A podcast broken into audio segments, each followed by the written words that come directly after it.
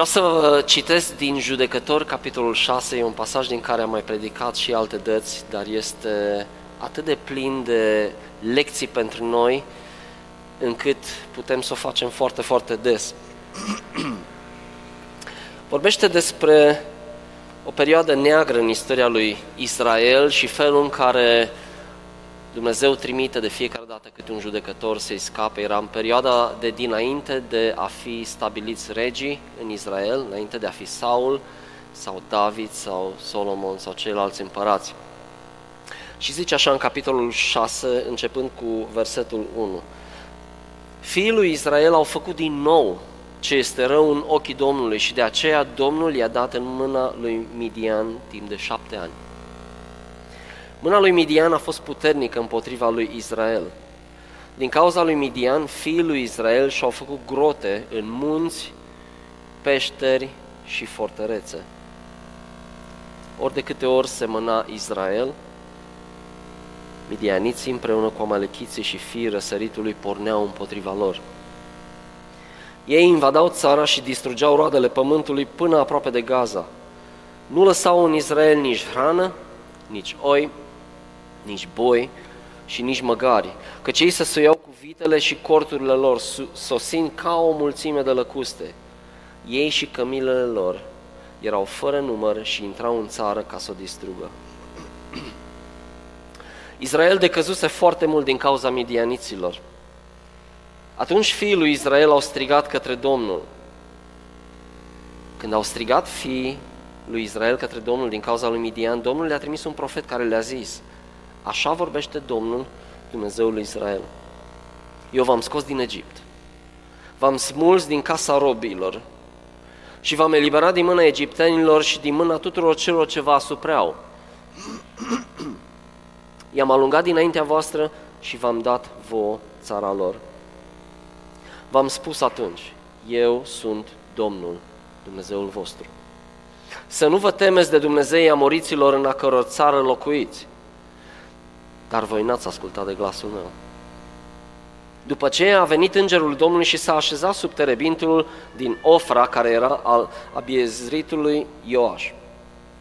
Gedeon, fiul său, trăiera grâul în teasc ca să-l ascundă de midianiți. Îngerul Domnului i s-a arătat și i-a zis, Domnul este cu tine, viteazule. Gedeon i-a răspuns, Ah, stăpâne, dacă Domnul este cu noi, atunci de ce ni s-au întâmplat toate acestea? Și unde sunt toate minunile pe care ni le-au istorisit părinții noștri când ziceau, nu ne-a scos Domnul din Egipt? Dar acum Domnul ne-a părăsit și ne-a dat în mâna midianiților. Domnul s-a întors către el și i-a zis, Du-te cu puterea aceasta pe care o ai și izbăvește Israelul din mâna midianiților. Oare nu te trimit eu? El i-a răspuns, Ah, stăpâne, dar cum să-l izbăvesc eu pe Israel?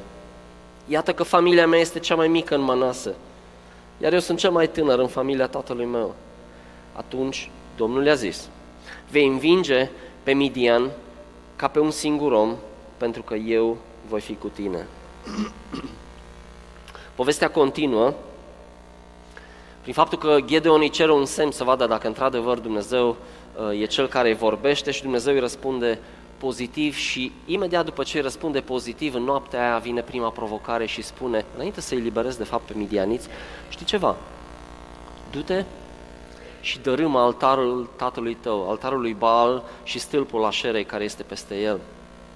Și atunci el merge noaptea împreună cu 10 bărbați, ia uh, vita, una din vitele, de fapt două spune acolo, uh, vitele tatălui său și pe una dintre ele o aduce ca jerfă de tot pe, pe acel lemn pe care îl ciopărțește și face un altar din el și arde. Și așa se întâmplă că Gedeon începe să asculte de Dumnezeu. Dar vedem că prima reacție a lui Gedeon nu a fost, ok, Doamne, o să mă duc. Prima lui reacție este deseori reacția noastră atunci când Dumnezeu ne spune să facem ceva. Eu? Eu, Doamne. Eu sunt cel mai mic, eu sunt cel mai slab, eu sunt cel mai tânăr, eu sunt cel mai... Eu nu am, eu nu pot, eu... Și Dumnezeu îi spune din nou, Domnul este cu tine, războinic viteaz. Du-te, îi spune, în puterea aceasta pe care o ai. Și Gedeon merge, de fapt, în această putere pe care o are, fără să primească o altă putere supranaturală sau să vină Duhul Domnului peste el și merge și ascultă. Și acesta a fost testul. Și mai apoi urmează o, o serie de evenimente care îl fac pe Gedeon dintr-un om neînsemnat într-o căpetenie, un judecător, echivalentul unui împărat, dacă vreți, în timpurile acelea. Îl face numărul unu în țara lui. Dintr-un om care spunea acolo că este neînsemnat, că este cel mai mic din casa lui, seminția lui, familia lui este cea mai săracă și așa mai departe. Dumnezeu îl ia pe cel mai de jos și îl pune să fie primul. Dar nu se întâmplă oricum. Dumnezeu cheamă oameni și Dumnezeu te cheamă pe tine și Dumnezeu mă cheamă pe mine, care uneori ne simțim atât de neadecvați în tot ceea ce ne cheamă Dumnezeu să facem și spune du-te și fă lucrul respectiv sau ai credință sau du-te și ascultă de mine fă cu tare sau cu tare lucru. Ia decizia asta în viața ta, ia decizia asta importantă în viața ta și noi ne gândim, Doamne, nu putem, nu putem, suntem atât de mici, nu putem. Și Dumnezeu ne testează credința, așa cum i-a testat-o și lui Gedeon. Și de fiecare dată când ascultăm de Dumnezeu, primul pas deseori este cel mai dificil. În momentul în care faci primul pas și asculți de Dumnezeu, este ca și când Dumnezeu deschide porțile cerului și toarnă binecuvântările Lui în viața ta. Vi s-a întâmplat vreodată să trebuiască să luați o decizie pe care știați că trebuie să o luați, și în momentul în care ați luat-o, deși părea o decizie nebunească și imposibilă din punct de vedere uman, Dumnezeu efectiv să deschide porțile cerului peste viețile voastre? Mi-aduc aminte de decizii de genul ăsta în viața mea. Decizii care mie mi-au schimbat radical viața. Dar mi-aduc aminte și de decizii pe care Dumnezeu mi le-a dat să le iau și nu le-am luat. Și nici până în ziua de astăzi nu știu ce am ratat. Și știu atât de sigur care au fost acele momente. Și totuși mi-a fost teamă. Vă puteți identifica cu așa ceva? Unele ocazii vin în viețile noastre și sunt unice. Din acest motiv nu este posibil pentru noi ca și creștini să ratăm momentele importante din viețile noastre, momentele acelea de unde Dumnezeu vine și te bate pe umăr și zice, hei, știi ce ai de făcut, du-te și fă. Acelea sunt momentele determinante care ne transformă din, din niște simpli creștini în niște războinici, care fac diferența între o viață mediocră și o viață plină de succes. Să știți că toți cei care au avut succes în viața aceasta, și mă refer în primul rând la creștini, toți care au avut un succes extraordinar, oameni despre care noi auzim, oameni care au scris istorie, au fost oameni care atunci când Dumnezeu le-a vorbit, au făcut ceea ce trebuiau să facă. Au luat decizia potrivită, exact cum a făcut Gedeon. S-a dus și a dărâmat altarul și nici măcar nu era o treabă așa de mare, da, era, era înspăimântător, pentru că trebuia după aia să stea împotriva întregului popor, pentru că s-a aflat cine a fost cel care a dărâmat și știa că o să se afle și probabil se gândea că taică o să fie cel mai furios dintre toți și culmea, atunci când oamenii află și vor să, și vin la tatăl său ca să-l ceară pe Gedeon și să-l omoare pentru îndrăzneala de a distruge uh, templul lui Baal, altarul lui Baal și stâlpul Așerei, tatăl lor le zice, în loc să îl acuze pe el, zice, știți ceva, dacă Baal e așa de tare și e Dumnezeu, să se apere singur Baal. Cine îl apără pe Baal să moară până mâine. Și atunci Gedeon dintr-o dată primește un ajutor nesperat. Dar vedeți ce se întâmplă în momentul în care luăm decizia de a-L asculta pe Dumnezeu, de fiecare dată Dumnezeu va trimite o situație în viața ta încât să zici, oh, a fost, a fost mai simplu decât am crezut. De ce? Pentru că în momentul în care tu pășești în credință într-o anumită decizie pe care Dumnezeu ți-o dă să o iei,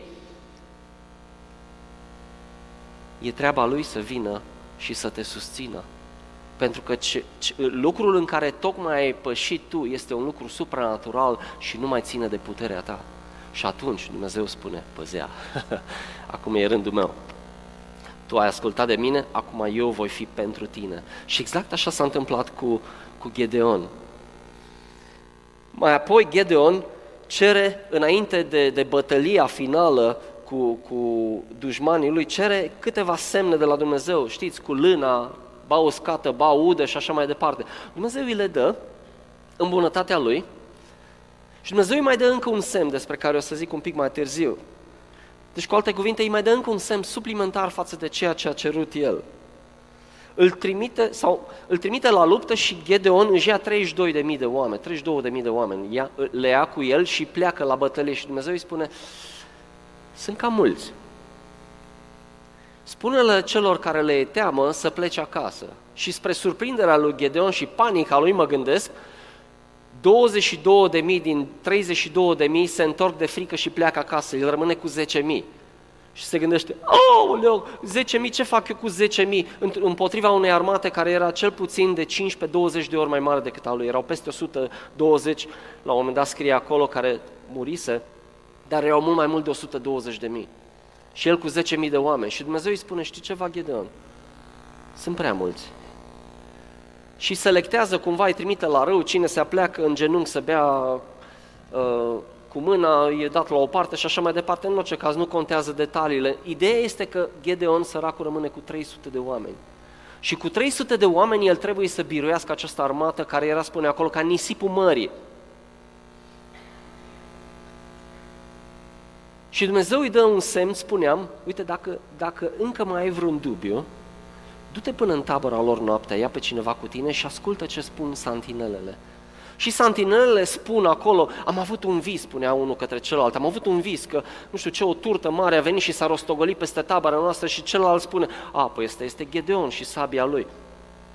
Când aude Gedeon asta, se, se, se pleacă la pământ și înțelege că odată pentru totdeauna Dumnezeu este cu el. Povestea lungă, comprimată, Gedeon ia pe ăștia 300 și le dă indicații ce să facă. Țineți minte, Gedeon avea singurul sabia din toată armata asta.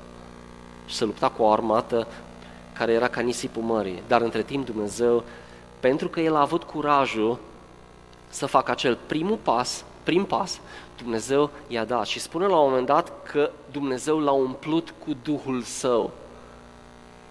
Dar vreau să știți un lucru, că Dumnezeu l-a umplut cu Duhul Său după ce a ascultat de primul lucru. Când i-a zis, du-te și dărâm altarul taică -tua. Pentru că asta era cauza pentru care Israel căzuse în păcat și era pedepsită de armatele dușmane. Permisese Dumnezeu cumva prin aceste armate să fie uh, ani de zile, zeci de ani de zile sub, uh, sub uh, tirania lor. Așa că Gedeon ia pe ăștia 300, îi împarte în trei cete și ce, băi, când vă zic eu, luați fiecare câte o trompetă, că toți aveau câte o trompetă, asta era sabia lor, trompeta, și câte un urcior. Și au luat urciorul și l-au spart și au sunat din trompetă și s-a creat așa o mare panică încât oamenii ăia s-au tăiat între ei singuri. Și ei n-au trebuit să facă absolut nimic. Și Dumnezeu dă o victorie imensă, după aia se adună și ceilalți izraeliți și în timp ce ăștia fugeau ca nebunii peste tot, au venit și au măcelărit pe toți și au avut o victorie fantastică și 40 de ani a fost liniște în țară. Și totul a început, Domnul este cu tine, războinic, vitează. Și cu încă ceva, care își vrea să fie ca un fel de light motiv a tot ceea ce spune astăzi.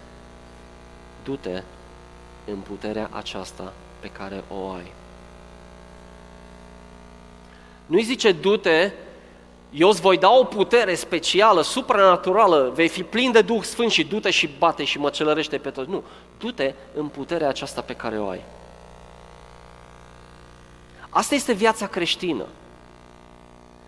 Du-te în puterea pe care o ai și eu voi fi cu tine. Și deseori în viețile noastre Dumnezeu vine și ne bate pe umăr, uneori foarte, foarte fin. Dar noi știm, dacă stăm aproape de Dumnezeu, noi știm când El ne vorbește. Și sunt sigur că în momentul ăsta în care vorbesc cu voi acum, mulți dintre voi poate aveți decizii de luat în viețile voastre și știți că trebuie să le luați și vă e teamă. Acest mesaj este pentru voi. Ca să știți că Dumnezeu într-adevăr vă cheamă să luați decizii curajoase în viețile voastre și să nu vă îngrijorați de consecințe. Pentru că consecințele sunt protejate de Dumnezeu, dacă vreți, dar numai în momentul în care tu faci acest pas în credință. Dar fără asta nu se va întâmpla. Credința trebuie pusă în practică. Și cum o pui în practică? Ascultând de Dumnezeu și făcând acel lucru care trebuie să-l faci. Sunt atât de mândru de noi ca biserică, vă spun. Deci este un mare, mare har că Dumnezeu a considerat că biserica noastră este demnă de a, de a fi gazdă pentru prietenii noștri între timp, cei din Ucraina. Vreau să știți că ne bucurăm mult că sunteți cu noi aici și ne-ați colorat foarte mult viața într-un cel mai pozitiv sens. A fost un moment în care a început războiul, așa cum bine știți, și câțiva dintre noi ne-am întâlnit, câțiva lideri și ne gândeam ce să facem. Pentru că am văzut că o mare mulțime a început să migreze spre România și spre alte țări și ne gândeam, noi suntem în centrul țării, oare vor trece și pe aici? Da, între timp am văzut că începeau să treacă și prin Brașov. Ce putem face? Avem o clădire. Avem o clădire care, care e mare, dar care nu este gata. Și am avut toate motivele să, le, să zicem și să-i zicem lui Dumnezeu, Doamne, nu putem. Dar în momentul în care ne-am întâlnit cu câțiva din biserică și am zis, nu, e clar, e timpul pentru credință, e timpul să facem ceva, e timpul să ne punem la dispoziția lui Dumnezeu. Cum? Habar n-am. Și țin minte discuțiile care le-am avut și noi am zis, da, vom asculta de Dumnezeu. Vă spun, deci a fost ceva greu de descris în cuvinte. În momentul în care noi ne-am învoit să zicem da, cerul s-a deschis larg peste biserica noastră și au început să vină ajutoare de peste tot. Umane, materiale, financiare, de orice fel posibil, vă spun. Și ne-am gândit cum să încropim câteva, uh, știu eu, camere, cum să facem repede, pentru că nu erau gata camerele de aici. Singura cameră care era, era cea din spate, care o știți unde erau jocurile, și cea pentru mama și copilul. Și am zis, le punem pe astea la dispoziție și vedem noi. Dar nu avem linoleum pe jos. Repede, am sunat pe cineva, a venit o doamnă care, nu știu dacă ați văzut, dar a stat chiar aici, a plecat, a trebuit să plece un pic mai repede, a fost pentru prima oară în mijlocul nostru și are un rol cheie în tot ce s-a întâmplat aici. Când a auzit ce facem, a zis, eu vă dau linoleu, pentru că trebuia să punem în două camere, vă dau linoleu la preț fără niciun adaos și vă dau și adezivul din partea, din partea mea și vă ajut cu tot ceea ce vă trebuie. A dislocat niște oameni ca să vină să ne ajute și ne ajuta să-l punem și într-o zi a fost gata totul și sus și jos. Deci dintr-o dată am avut niște camere gata. Am avut camera pentru mama și copilul care era gata, acolo știam că putem să băgăm o familie, dar în, în, în, în momentul în care a venit această doamnă, Cami, uh, aici, băiatul ei, care și el a fost aici, a avut, uh, el e parte dintr-o echipă de hockey de aici din Brașov. Și în moment, pentru că au zăbovit mai mult, am vorbit foarte mult, am stat vreo două ore împreună, am povestit, uh, trebuia să se întâlnească cu antrenorul băiatului. Antrenorul băiatului este Evgeni, cel care a stat pe scena noastră acum două săptămâni. Și l-am luat și l-am plimbat un pic pe aici, am arătat ce vrem să facem și a fost atât de impresionat după câteva ore l-a sunat pe Dani și a zis, Dani, uite, eu mă gândesc că aș vrea să ajut două echipe de hockey din Ucraina să vină și să se stabilească în România ca să stea pe termen lung aici. Una am cazat-o deja la Galați și cealaltă vrem să o, să o cazăm aici, în Brașov, lângă, chiar lângă patinoarul, cât mai aproape. Noi am fost singura locație care era disponibilă în această, în această zonă. Noi ne gândeam inițial ca să merg un pic înapoi, noi ne gândeam inițial probabil maxim 20 de persoane cred că ne putem permite, pentru că nu avem finanțele necesare, camerele nu sunt gata, nu știm cum să facem.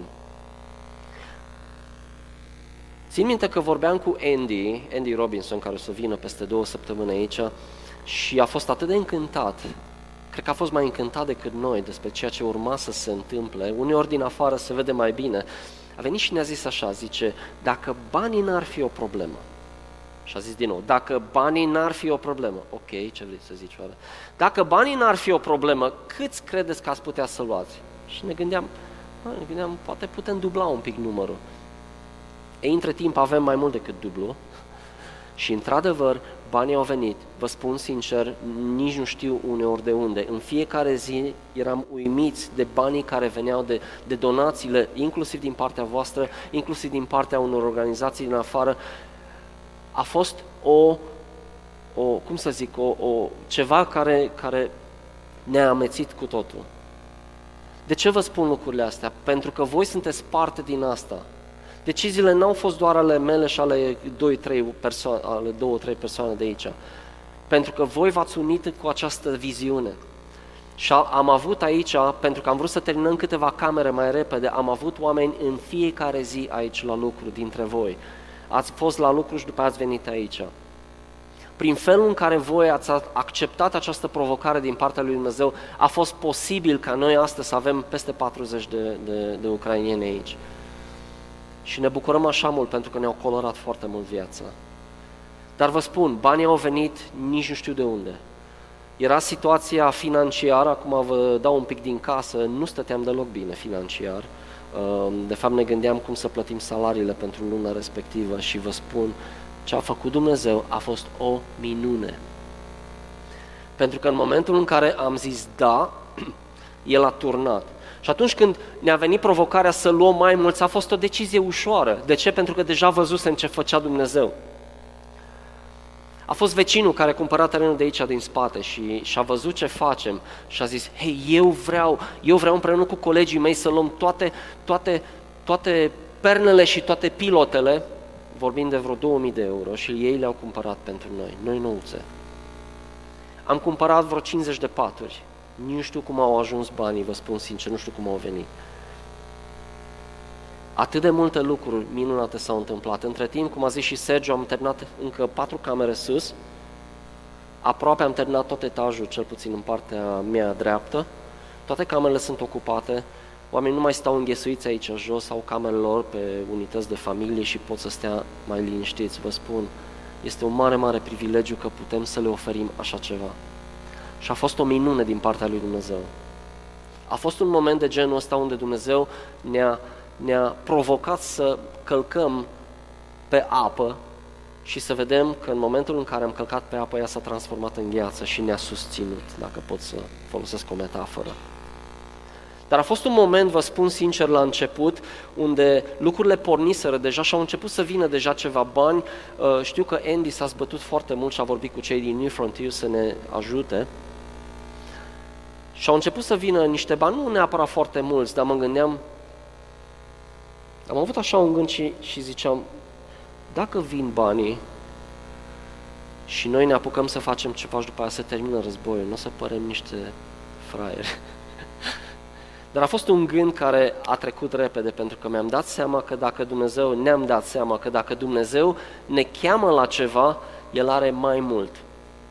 Și vă spun încă situația nu s-a Uh, detenționat, ba din potrivă se va tensiona, se pare, și mai mult. Asta înseamnă că vom fi și mai ocupați, asta înseamnă că rolul nostru aici în Brașov este unul foarte important pentru prietenii noștri și pentru alții care cred eu că vor veni. Pentru că capacitatea noastră între timp cred că va crește până pe la 70 de persoane, cred că putem să facem asta. Și asta datorită faptului că voi stați în spatele acestei viziuni.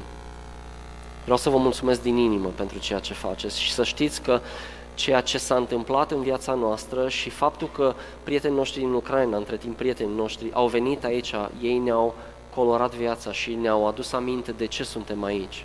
Au fost momente la începutul anului, când am avut acele perioade de câteva săptămâni de post și rugăciune, unde Dumnezeu ne-a vorbit foarte clar și ne-a zis așa, clădirea asta va fi folosită în moduri în care nici nu vă imaginați. Stăteam și ne gândeam oare ce vrea Dumnezeu să zică. Acum înțelegem. Clădirea asta, în clădirea asta văd oameni, zicea cineva, care vor veni, oameni străini care vor veni în această clădire. Habar n-aveam de ce era, despre ce era vorba. Ei bine, uite că s-a întâmplat. Și ăsta este harul lui Dumnezeu, dar vă spun, era, a fost atât de ușor să ratăm acest moment. Ar fi fost atât de ușor și atât de multe justificări omenește am, am avut încât am fi putut foarte clar să zicem, Doamne, pas. Nu putem. Dar Dumnezeu nu ne-a chemat la nu putem, Dumnezeu ne-a chemat la putem. Dumnezeu ne-a, ne-a spus, sunt cu voi, sunt cu voi. Mergeți în puterea asta, chiar financiară, pe care nu o aveți acum. Începeți cu asta și dați-mi mie și vedeți ce se întâmplă. Exact asta a făcut Dumnezeu. Și mi-am să aminte, pentru că în toată această perioadă Dumnezeu mie personal îmi vorbește foarte mult despre curaj. Despre curajul de a lua decizii uh, nebunești din punct de vedere uman, dar supranaturale din punct de vedere al lui Dumnezeu. Și este așa de fain când credința noastră este exersată, vă spun, este fantastic. Am început cu, cu bucătăria care am utilat-o profesional cu, cu aparatură scumpă și bună și n-a fost o fiță, ci pur și simplu a fost o necesitate, pentru că fără ea nu descurcam. Dar vă spun, banii au venit într-un mod supranatural. Au fost donații din partea voastră, au fost donații din partea altor organizații, au fost oameni care au venit de pe stradă și ne-au ajutat. A fost incredibil. A fost atât de bună a fost atmosfera în timp ce noi lucram aici, pentru că sunt, erau mulți care veneați de la servici și rămâneați aici până seara târziu și când se termina lucrul stăteam toți și parcă nu ne mai venea să plecăm. Vă spun, când muncim împreună pentru Dumnezeu, Dumnezeu ne dă așa o energie și creează așa o unitate în mijlocul nostru, încât ea este de nezdruncinat. Și vă spun, toate nimicurile și toate mărunțișurile pierd pentru că nu mai este timp de ele. Din acest motiv este bine să fii ocupat cu munca lui Dumnezeu, pentru că nu o să mai ai timp de detalii care sunt nesemnificative. Și biserica aceasta a crescut datorită acestei provocări pe care Dumnezeu ne-a dat-o și este extraordinar. Și să știți, dincolo de, de, de acest uh, eveniment, principiul stă în picioare. Principiul stă în picioare. Întrebarea mea este, știi la ce te cheamă Dumnezeu acum? Ți-e teamă să dai curs? Mergi în puterea aceasta pe care o ai. Nu aștepta să fii umplut de Duhul Sfânt. Nu aștepta ca Dumnezeu să scrie în stele când știi că trebuie să faci ceva. Și fi doar ascultător de Dumnezeu, pentru că Dumnezeu promite că nu te va lăsa cu niciun chip. Alegerea, să știți, este zilnică. Asta înseamnă o viață de creștin. Da, sunt momente importante unde luăm decizii mari în viața noastră, dar să știți că a trăi în credință și a lua decizii pentru Dumnezeu este o luptă zilnică. Este o luptă zilnică, nu doar în anumite etape ale vieții noastre. Și dacă nu luăm aceste decizii curajoși cu Dumnezeu, vom avea o viață banală. Și vă spun, ca și creștin poți să ai o viață banală. Când trăiești fără riscuri, căldicel, unde atunci când Dumnezeu îți spune ceva, amâni sau găsești scuze, scuze de fiecare dată sau lași pe altul să facă, deși știi că Dumnezeu îți vorbește. Poți să trăiești o viață de genul ăsta de creștin. Biblia o numește căldicel. Biblia spune, tot Biblia spune că fără credință este imposibil să fim plăcuți lui Dumnezeu. Fără credință este imposibil sau este cu neputință, Evrei 11 cu 6, să fim plăcuți lui Dumnezeu. Căci cine se apropie de Dumnezeu trebuie să creadă că El este și că răsplătește pe cei ce-L caută. Vă spun, în judecători, Gedeon a fost umplut cu Duhul lui Dumnezeu după ce a ascultat și nu înainte. Și biruința aceasta supranaturală a venit după ce el deja a trecut primul test. Ar fi putut să zică, nu pot să supăr, supăr casa tatălui meu, cum să-i dărâm eu altarul tatălui? Eu am respect față de tatăl meu, nu pot să fac asta, nu. Dar Dumnezeu i-a spus, du-te și dărâmă. Și mă întreb, oare ce altare trebuie să dărâmăm și noi în viețile noastre, ca să putem, într-adevăr, să experimentăm alte lucruri mult mai curajoase cu Dumnezeu? Ai un altar în viața ta care trebuie dărâmat astăzi. Care este o piedică pentru tine să avansezi cu Dumnezeu. Pentru că Dumnezeu te cheamă astăzi la curaj și ne cheamă pe noi. Și nu doar ca biserică, dar în primul rând ca și indivizi. Știți, oricine poate după, după ce e umplut cu puterea lui Dumnezeu, oricine poate să facă. Dar nu oricine poate să facă înainte. Și Dumnezeu de multe ori ne lasă în puterea aceasta pe care o avem, care de fapt, în mod ironic, nu este puterea aceasta noastră, ci este de fapt tot puterea lui Dumnezeu, ne lasă să facem anumite lucruri și să știți că El deja este în spate. În momentul în care noi am făcut un pas, El deja a făcut doi înaintea noastră. El nu ne lasă singuri. El nu ne trimite undeva în întuneric și după aia zice, ups, unde ești că nu te mai văd? Dumnezeu nu face așa ceva. Dumnezeu e cu tine acolo în întuneric. Și Dumnezeu va face lumină din întuneric.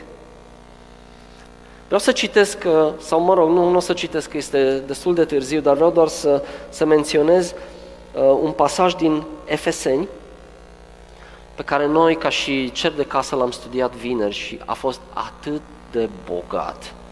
Atât de bogat încât am stat până la 12 noaptea să povestim despre el. A fost extraordinar. În Efeseni, capitolul 1, spune acolo în versetul 3, binecuvântat să fie Dumnezeu, atenție la fiecare detaliu, binecuvântat să fie Dumnezeu Tatăl Domnului nostru Isus Hristos, care ne-a binecuvântat, atenție, cu tot felul de binecuvântări duhovnicești în locurile cerești în Hristos. Cu tot felul de binecuvântări. Eu cred că deseori noi nu înțelegem ce înseamnă să fim binecuvântați cu tot felul de binecuvântări. Nu doar cu unele, ele sunt acolo, însă ele trebuie accesate, ele sunt în cer și accesul este prin Hristos, rămânând legat de Hristos, pentru că El este singura legătură cu cerul. Precum în cer, așa și pe pământ, prin Hristos. Decizia este deja luată în dreptul tău. Planul este perfect pentru viața ta. Ai primit absolut tot de la Dumnezeu ca tu să poți să trăiești o viață plină de succes și de biruințe în Hristos. Și pentru că nu avem timp, o să menționez doar câteva din Efeseni. Spune acolo, în versetele de la 4 până la 14, versete pe care vă rog luați-le acasă și studiați-le. Aleși încă dinainte de crearea lumii. Nici măcar dinainte de a te naște tu n-ai fost ales, ci pur și simplu ai fost creat înainte să se nască planetele și universul. Tu ai fost ales, dacă ești în Hristos. Ai fost chemat să fii sfânt și fără prihană. Sfânt înseamnă luat și pus deoparte. Și motivul pentru care ai fost luat și pus deoparte este ca Hristos să se mândrească cu tine, cu ceea ce vei face tu prin puterea Lui. Hristos se laudă cu biserica Lui, oameni buni. Dragii mei, biserica este, este lumina ochilor lui Hristos. Și se laudă cu ea și i-a dat absolut totul din belșug și spune acolo, rânduiți să fim înfiați, așa cum am zis, cu scopul de a arăta spre slava, spre lauda slavei sale. Am fost răscumpărați din captivitatea păcatului și a morții. Nu mai suntem captivi și nu mai suntem datori păcatului să ascultăm de El, ci doar de Hristos.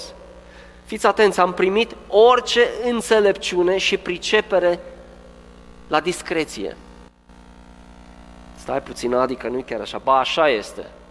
Așa este. Întrebarea este, vrei să accesezi asta sau nu?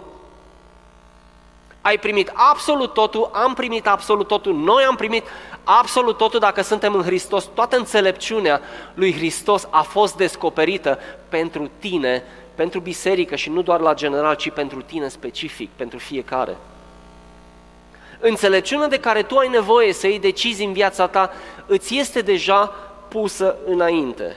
Întrebarea este, vrei să faci un pas către ea? Pentru că modul în care faci un pas către ea este să accepti provocările lui Dumnezeu. Ele sunt acolo.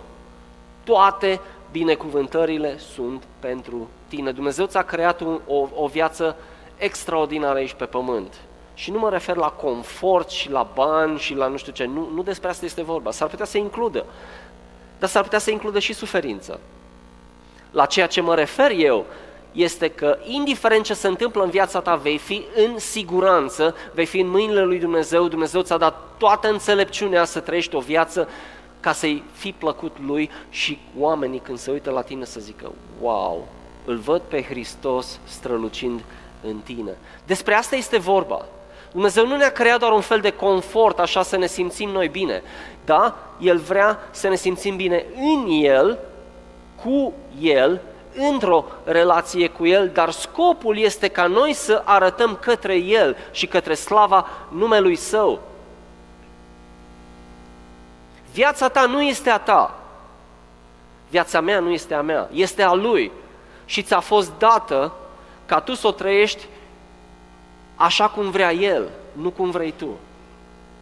Și în momentul, paradoxul este că de, de multe ori ne gândim, oh, e prea greu să trăiești cu Dumnezeu. Nu, este cel mai ușor. Vă spun, ce este greu este să iei decizia de a trăi împreună cu Dumnezeu și asta s-ar putea să fie o decizie zilnică. Dar în momentul în care iei decizia pentru Hristos și să accepti provocările care El ți le dă, viața este ușoară, vă spun. Și poți să fii în pușcărie, poți să fii uh, tratat într-un mod absolut jalnic, poți să fii în lanțuri și poți să cânți. De ce? Pentru că știi că ești în voia și în planul lui Dumnezeu. Despre asta este vorba. Ai primit totul, am primit totul. Dar noi trebuie să fim curajoși. Am fost moștenitori. Am fost pecetluiți cu Duhul Sfânt. Fiți atenți, am fost sigilați, am pus, mi s-a pus ștampila, ni s-a pus arvuna Duhului Sfânt peste noi ca să știm 100% sigur că vom fi al Lui în cer. Păi dacă Dumnezeu a făcut atât de mult pentru noi, cum nu ne va ajuta în deciziile noastre și în provocările noastre când El ne spune, mergi în puterea asta care o ai? Dacă El a dat pe singurul Său Fiu să moară, ca tu să primești toate aceste privilegii extraordinare, cum nu va fi cu tine? Cum nu va fi cu mine? Și atunci de ce ne e teamă să luăm decizia de a urma pe Hristos zilnic?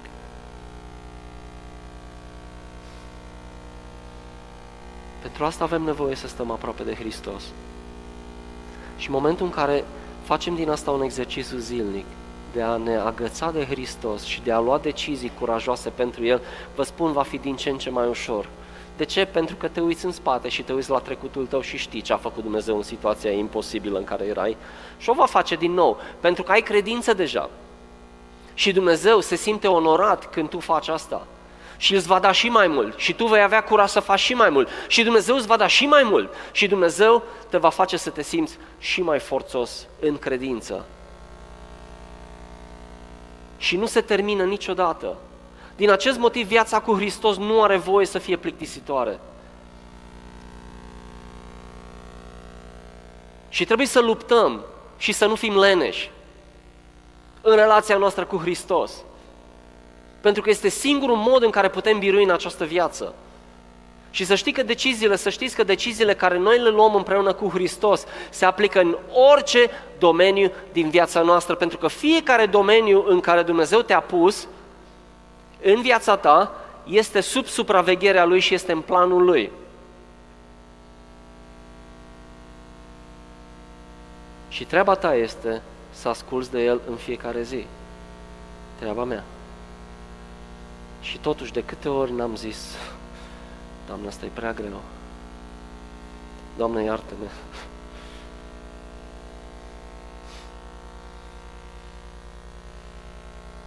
Avem tot ce ne trebuie. Tot. Să nu permitem să ni se fure aceste privilegii. Ele sunt acolo, să știți, dar ele nu vor fi accesate și poți să trăiești o viață întreagă ratând obiectivele lui Dumnezeu din viața ta, pentru că nu ai curajul să iei decizii, uneori cele mai mici decizii în viața ta, unde știi că Dumnezeu îți spune ceva să faci și tu nu faci. Și totul începe cu decizia de a-L urma pe Hristos.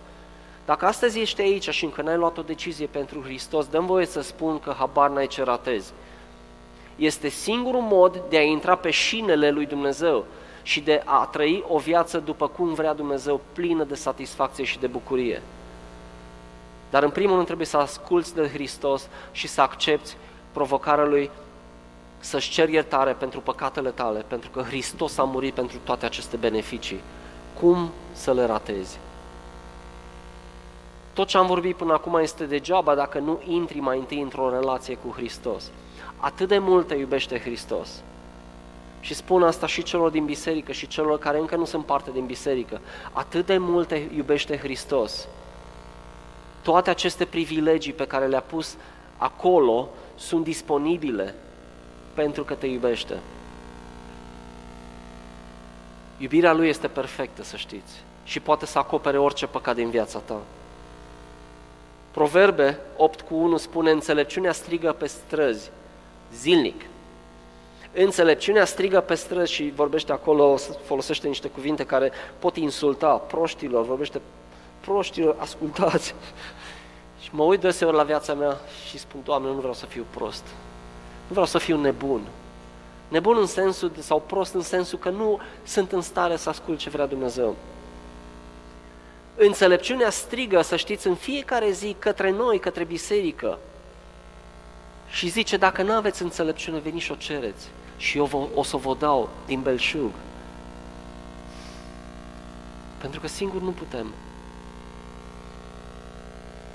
Înțelepciunea se capătă nu din cărți, ci dintr-o relație cu Hristos. Înțelepciunea o găsești scrisă în Cuvântul lui Dumnezeu.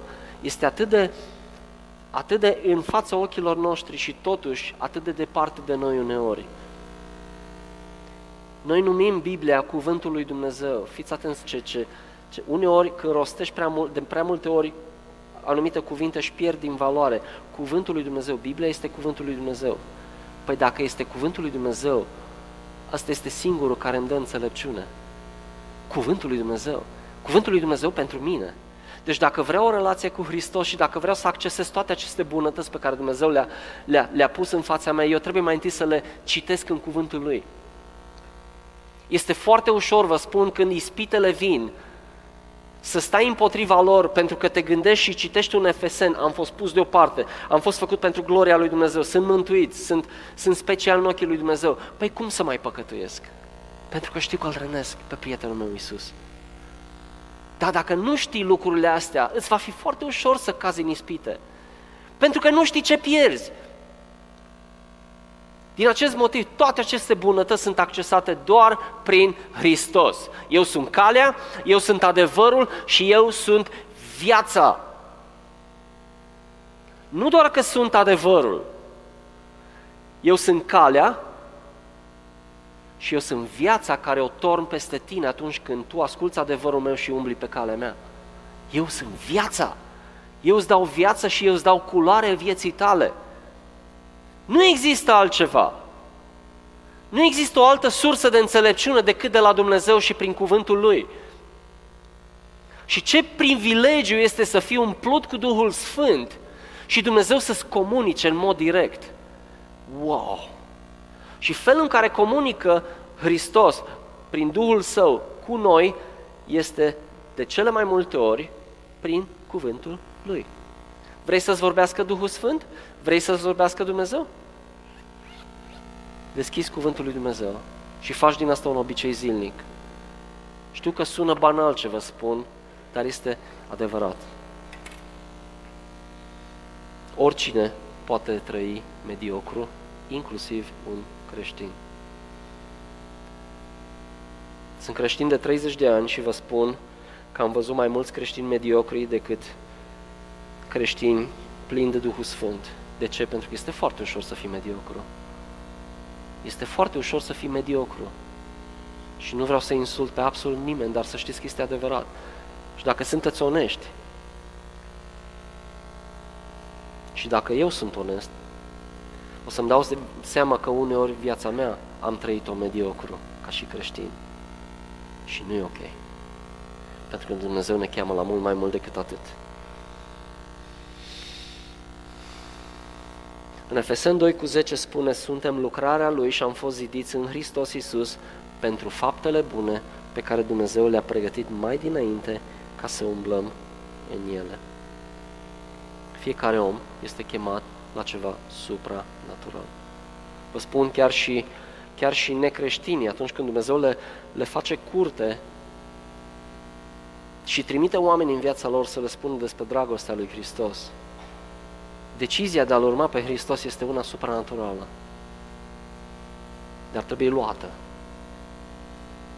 Dumnezeu iubește oamenii. Într-un mod fundamental, Dumnezeu este bun. Aceasta este esența lui Dumnezeu. Și va face totul pentru tine. Însă să știi că Dumnezeu ți-a dat o voință liberă, creștin sau necreștin fiind. Cu cât mai mult ca și creștin, având o voință liberă, Dumnezeu vrea să îl cauți tu pe El. Pentru că în momentul în care tu îl cauți pe El, El te va găsi. Tu îl cauți, dar El te găsește. Așa face Hristos. Așa face Dumnezeu prin Duhul lui Sfânt. Nu se cade ca și noi să-i dăm lui Dumnezeu aceeași calitate de credință înapoi, așa cum El ne-a dat binecuvântările sale de cea mai bună calitate. Și la încheiere vreau să vă citesc tot din Efeseni, capitolul 1, versetul 17 până la 20, pentru că asta este și o rugăciune pentru noi.